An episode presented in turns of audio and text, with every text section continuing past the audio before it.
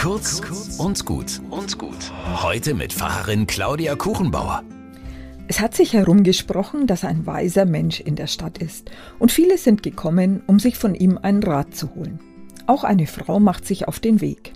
Was kann ich für dich tun? fragt der weise Mensch. Die Frau fängt gleich an.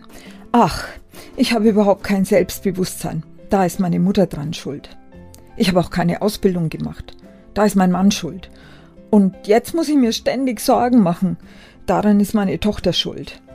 Hm, das hört sich nach einem schweren Leben an, antwortet der weise Mensch. Und jetzt möchtest du, dass ich schuld bin, wenn sich daran nichts ändert.